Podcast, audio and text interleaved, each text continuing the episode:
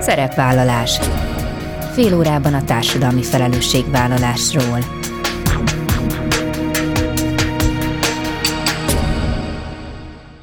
Napot kívánok! Bíró Bori köszönti Önöket. Adásainkban hétről hétre példákat hozunk arra, hogy egy-egy cég vagy intézmény, netán magánszemély, milyen formában, milyen eszközökkel járul hozzá anyagi gondok, társadalmi problémák orvoslásához, az életminőség javításához, a fenntartható fejlődéshez. Így módon is kifejezve, hogy felelősséget érez azért a környezetért, amelyben él és dolgozik. Hisszük, hogy egy színház akkor igazán jó, ha a szórakoztatáson túl el is gondolkoztat. Ha olyan témákat dolgoz fel az előadásokban, melyek foglalkoztatják az embereket. Olyanokat, amelyek emberekről szólnak, emberi kérdésekkel foglalkoznak emberektől. Mert szerintünk a színház feladata ránagyítani az ilyen kérdésekre.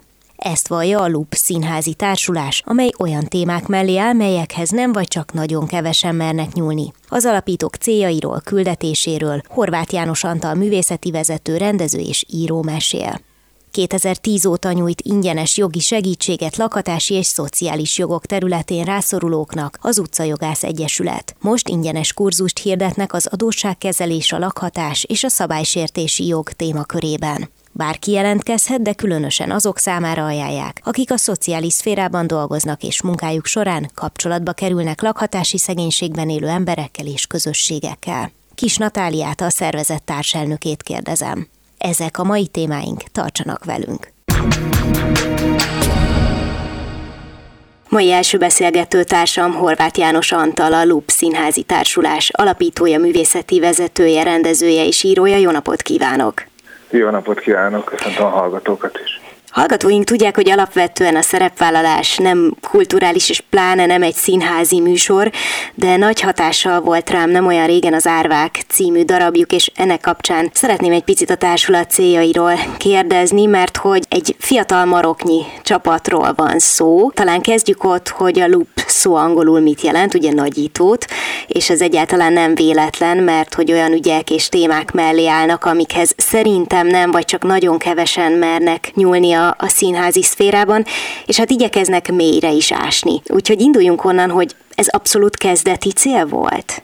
Igen, az volt a, az első lépés, amikor Hát igazából az Ármák című előadás volt a mi ilyen indító löketünk, hogy úgy mondjam, és annak a sikerén felbozdulva jött létre igazából a társulás, mint egy ilyen külön kis csapat, mert ott éreztük meg azt, hogy csináltunk egy olyan előadást, ami ez a Denis Kellynek az Árvák című darabja, ami egy háromszereplős darab, amit a Molnár Áron a Lovashoz és a Lengyel Tamás játszanak, és egy átlagos házaspárnak a vacsoráját mutatja be, amiben a nőnek a testvére berobban csuron véresen, és innen indul el igazából a cselekmény, ez egy igazából egy szórakoztató krimi, de nagyon sok fontos társadalmi kérdést, mint a rasszizmus, a propaganda hatása, a gyűlöletkeltés, az árvaházban nevelkedés, ilyen témát dob fel, és igazából elég mélyre is megy, viszont azt hiszem, hogy egy, egy viszonylag szórakoztató és fogyasztható formában,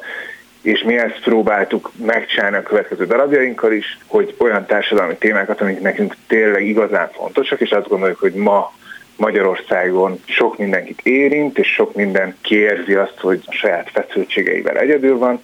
Ezeket megpróbáljuk feldolgozni, ezzel ezt az egyedüllétet megszüntetni, és azzal, hogy viszonylag, hogy mondjam, hogy ismert színészekkel dolgozunk, ezáltal egy nagy közönségnek eljuttatni, és egy közös párbeszédet, dialógust generálni a nézőink és köztünk. Igen, én is valahogy így éreztem, hogy mérás, de közben fogyasztható formában dolgozza fel a témát. Mik az eddigi visszajelzések, hogy hogyan rezonál erre a közönség? Mert nyilván, amikor valaki színpadra visz egy darabot, akár rendezőként, akár színészként, akkor neki természetesen az a célja, hogy azzal valami hatást váltson ki.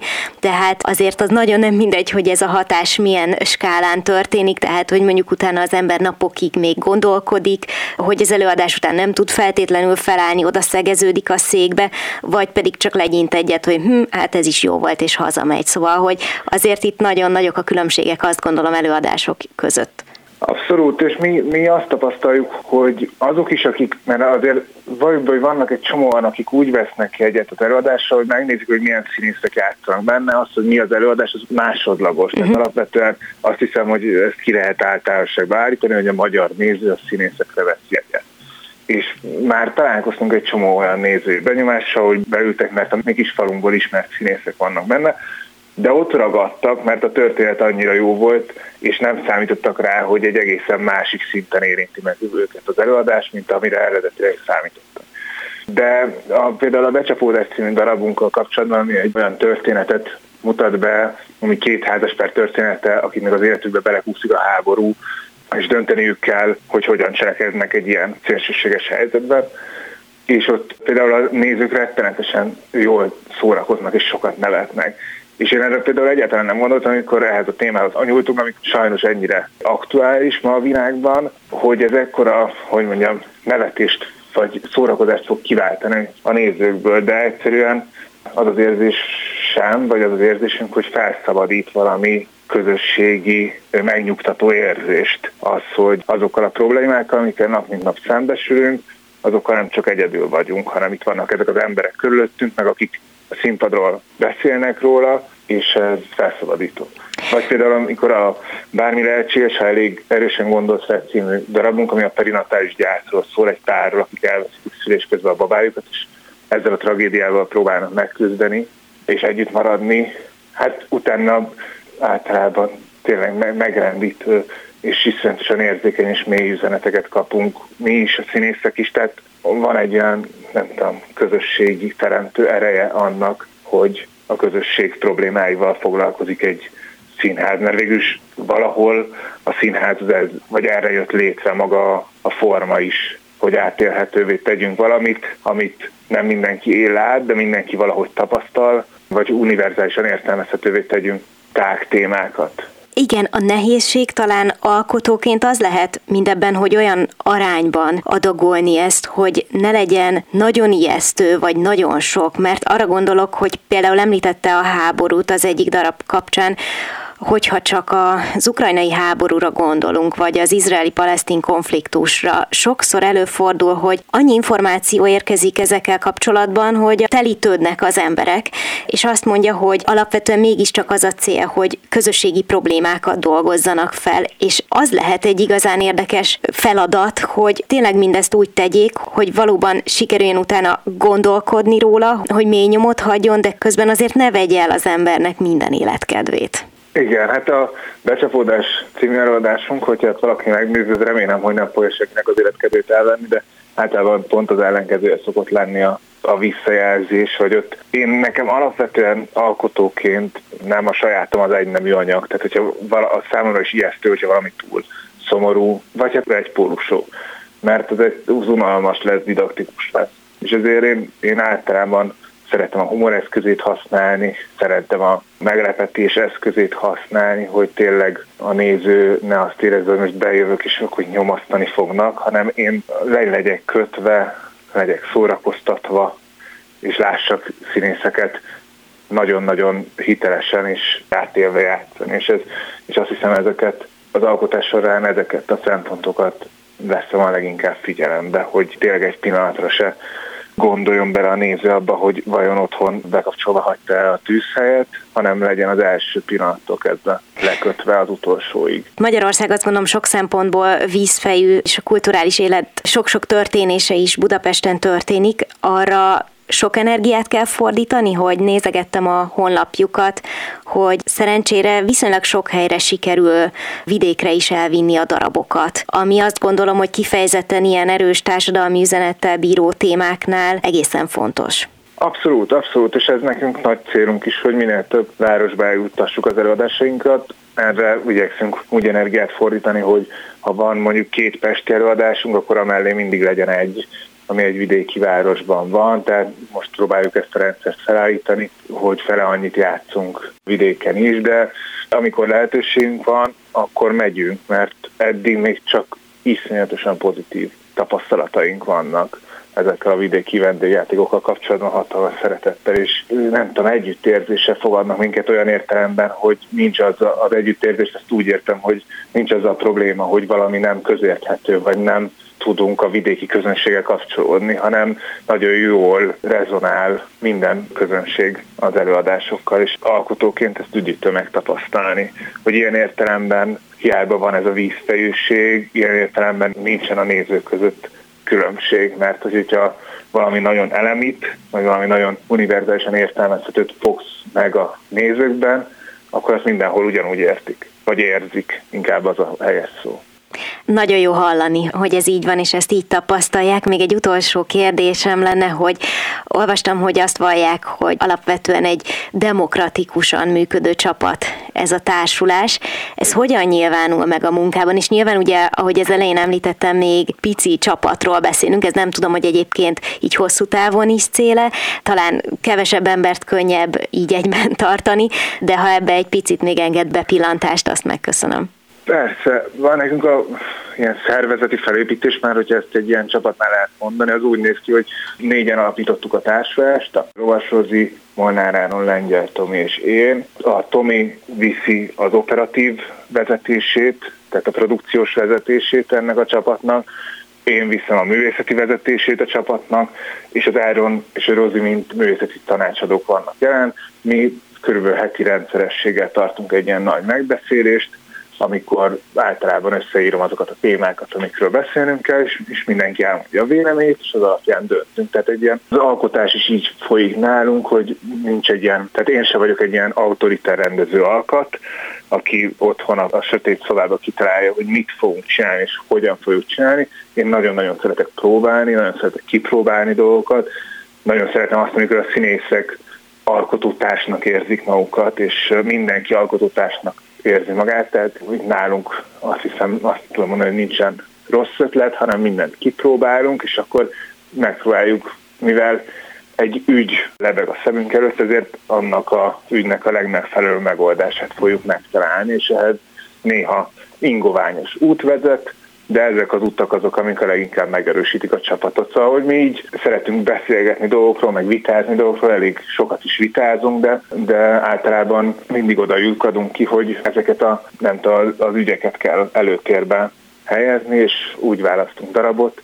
Egyrészt az, hogy, hogy legyen valami nagyon fontos mondani való, amit mindannyian át tudunk, vagy sajátunként tudunk érezni, hogy a színészeknek legyen jó feladat. Mert az ilyen nagy számú társulatoknál ugye ez is egy különbség köztünk, hogy mi nem egy társulat vagyunk, hanem egy társulás vagyunk. Tehát alapvetően vagyunk mi négyen, de mindig mi hívunk magunkhoz vendégművészetet, akik egy ügyhöz vagy egy előadáshoz társulnak hozzánk. Mert azért nem tudunk a jelenlegi gazdasági körülmények között nem tudunk felelősséget vállalni azért, hogy egy nagy csapatot állandóan mozgatunk. Valószínűleg vakmerő lépés is lenne a részünkről, azt tudjuk vállalni, hogy ezekhez az ügyekhez megtaláljuk a legmegfelelőbb embereket, akiknek igyekszünk jó feladatot adni, és egy kölcsönösen kifizetődő együttműködést találni. Hát én akkor nagyon sok fontos ügyet, sok vitázó és gondolkodó nézőt kívánok még önöknek. Horváth János Antallal, a Lup Színházi Társulás alapítójával, művészeti vezetőjével, rendezőjével és írójával beszélgettem. Köszönöm szépen. Én is nagyon köszönöm. Szerepvállalás. Kis Natáliával, az utcajogász társelnökével folytatjuk. Jó napot kívánok! Jó napot kívánok, és üdvözlöm a hallgatókat! Akik többször hallgatták már az adást, talán tudják, hogy most már hosszú évek óta nyújt ingyenes jogi segítséget alapvetően lakhatási és szociális jogok területén rászorulóknak az utcajogász, most pedig egy új lehetőséggel jelentkeznek, kifejezetten szociális szférában dolgozóknak, egy kurzust indítanak. Miről szól ez pontosan? Február 10-én egy webináriumot rendezünk, ez három előadásból fog állni, és egy ingyenes online lehetőség szociális munkásoknak, illetve olyan embereknek, akiket érdekelnek a jogaik és kötelezettségeik adósságkezelésről, lakhatásról és szabálysértési jogról fogunk beszélni, előadást tartani. Alapvetően akkor leginkább ez azoknak lehet érdekes, akik mondjuk a munkájuk során ilyen témákkal foglalkoznak. Tehát mondjuk az elsődleges cél az az lenne, hogy olyanoknak tudjanak segíteni, akik aztán tovább tudják adni ezt a tudást. Igen, ez az elsődleges célunk, hogy olyan emberek jöjjenek el, akik maguk is a munkájuk során találkoznak nehéz sorsú, rossz helyzetbe került emberekkel, és tudjanak nekik hatékonyan segíteni, illetve tudják segíteni a mi munkánkat is, azzal, hogy, hogy jól segítenek. Tudnék ugyanis az utcajogásban nagyon sokszor találkozunk olyan emberekkel, akiknek adósságkezelés terén van szükségük segítségre, vagy éppen a lakhatásuk forog veszélyben, és vannak olyan kulcsfontosságú dolgok, amiket, hogyha nem tesznek meg időben, akkor néha már mi is hiába próbálunk közbelépni. Gondolok itt például arra, hogy vajon ki gondolhatja azt, hogy most kinek jut eszébe az, hogy mondjuk ráírja egy levélre aznap, amikor átvette a dátumot. Pedig ez egy nagyon fontos dolog, hiszen innen indulnak a határidők vagy mondjuk egy választ, hogy oda jusson vissza, ahová kell, mondjuk egy fizetési meghagyást az eljáró közjegyzőhöz jutassanak vissza. Sokszor szociális munkásoktól kérnek ezek az emberek segítséget, és szeretnénk ezeket a szakembereket, ezeket a szociális szakembereket segíteni abban, hogy, hogy tudják, hogy mit kell tenniük. És ez már csak azért is nagyon fontos, mert mindaz, amit említett, ugye egy olyan speciális tudás, ami azért lehet nagyon fontos, mert hogyha mondjuk egy ügy jogi útra terelődik, akkor onnantól kezdve aztán nagyon nehéz olyan szakember találni, aki ingyenesen segít. Tehát főleg aki olyan helyzetben van, hogy egyébként anyagilag sem áll jól, tehát meg sem engedhetné magának azt, hogy jogi segítséget vegyen igénybe. Igen, igen, igen, azért is választottuk ezt a formát, ami a webinárium, az az egy online élő videókonferencia, mert mi kevés emberhez jutunk el, a budapesti lakosoknak tudunk elsősorban segítséget nyújtani, ők fordulnak hozzánk, és, és a kapacitásaink az, azok azt teszik lehetővé, hogy budapestieknek segítsünk. Viszont hát nagyon-nagyon sok e-mailt kapunk más városokból, más falvakból is emberektől, akiknek jogi problémájuk van, és azt gondoljuk, hogy ezzel a formával tudunk esetleg elérni hozzájuk is, és szélesebb rétegekhez. Világos, és, és hát érthető is az, hogy kifejezetten ez most a téma, adósságkezelés, lakhatás, ez azt jelenti, hogy a tapasztalatok alapján egyre szélesebb kört érint a lakhatási szegénység? Tehát ez az, ami, ami arra sarkalta önöket, hogy kifejezetten ebben a témában induljon a kurzus? Arról, hogy mekkora réteget érint a lakhatási szegénység, nem tudok feltétlenül beszélni, mert nem ennek vagyok a szakértője, viszont azt biztosan tudom állítani, hogy a hozzánk forduló emberek száma az évről évre nő. Az előző évben egy hatalmas ugrás volt, gyakorlatilag meg kétszereződött, tehát az igény az biztos, hogy megvan arra, hogy ezekkel a dolgokkal mindenki tisztába kerüljön. Igen, és ha bár mondja, hogy nem a terület szakértője, de azt azért talán fontos itt is aláhúzni, hogy ugye a lakhatási szegénység az nem egyenlő a hajléktalansággal, tehát lehet, hogy sokan arra gondolnak első körben, amikor, amikor erről hallanak, hogy ez tényleg a leginkább rászorulókat érinti, vagy hogy akár az utcajogász is csak olyanokkal foglalkozik, akik például nem rendelkeznek saját vagy akár bérelt lakással, de ennél azért egy sokkal tágabb témáról van szó. Igen, a lakhatási szegénység az nem egyenlő a hajléktalansággal, ezt nagyon jól megfogalmazta. Lakhatási szegénynek olyanokat is tekintünk, akik lakásban laknak, rossz körülmények között, tenészes, vízesedő lakásban, vagy akik éppen, hogy témába vágult mondjak, rendezetlen jogi helyzetben élnek. Nagyon sokan vannak, akik például nem kötnek írásban bérleti szerződést, pedig ez a lakástörvény alapján kötelező. Ilyesmiről is szeretnénk beszélni, hogy azok, akik albérletben laknak, vagy, vagy éppen máshol, hogy nekik milyen jogaik és kötelezettségeik vannak. Most arra számítanak egyébként, hogyha picit így előre tekintünk a jövőben, mert hogy említette, hogy sajnos tavaly nagyjából kétszer annyian keresték az önök segítségét, mint azelőtt, hogy nem fog csökkenni valószínűleg azoknak a száma, akik az utcajogászhoz fordulnak? Egyébként örülnék neki, hogyha csökkenne ezeknek az embereknek a száma, de az, azt látjuk igen, hogy évről évre nő, és hogy nem mutatkozik olyan tendencia, hogy ez változna a jövőben.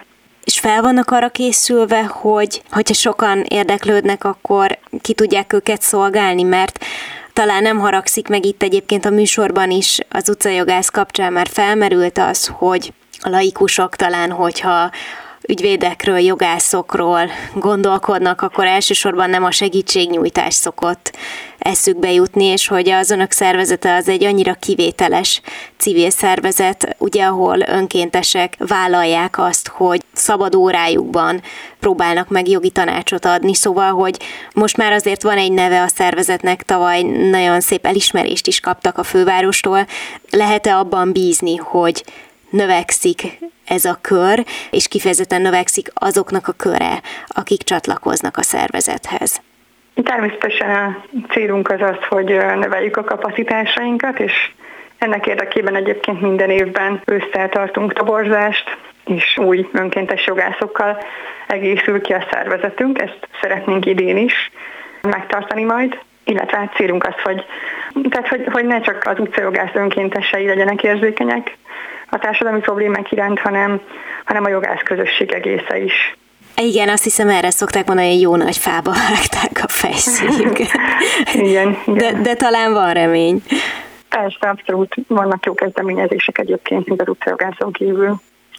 Még a végén csak a formai, és igen, leginkább a, a formai tudnivalókról, hogy hogyan lehet jelentkezni a kurzusra? Ugye említette, hogy február 10-én lesz, milyen formában lehet regisztrálni? Tehát akkor a jelentkezésről azt kell tudni, hogy a jelentkezőknek regisztrálniuk kell egy dokumentum kitöltésével, ehhez a linket az utcajogász oldalán lévő Facebook eseményben találják meg és február 8-án délig lehet jelentkezni.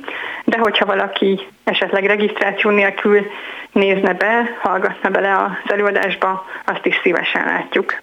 Köszönöm szépen, kívánok akkor sok sikert a kurzushoz. Kis Natáliával, az utcajogász társelnökével beszélgettem. Köszönöm szépen az interjút. Köszönöm én is a lehetőséget. Ennyi fért a mai műsorba, legközelebb jövő héten szombaton 13 órakor jelentkezem. Ha bármiről lemaradtak volna, az adást vissza tudják keresni a Klubrádió archívumában. És tudják, podcast formában is elérhető a szerepvállalás. Keressék a Spotify, a Google és az Apple podcastek felületein, ahol bármikor meghallgatható a műsor. Köszönöm, hogy velem tartottak, kívánok további kellemes online rádiózást. Bíró Borit hallották.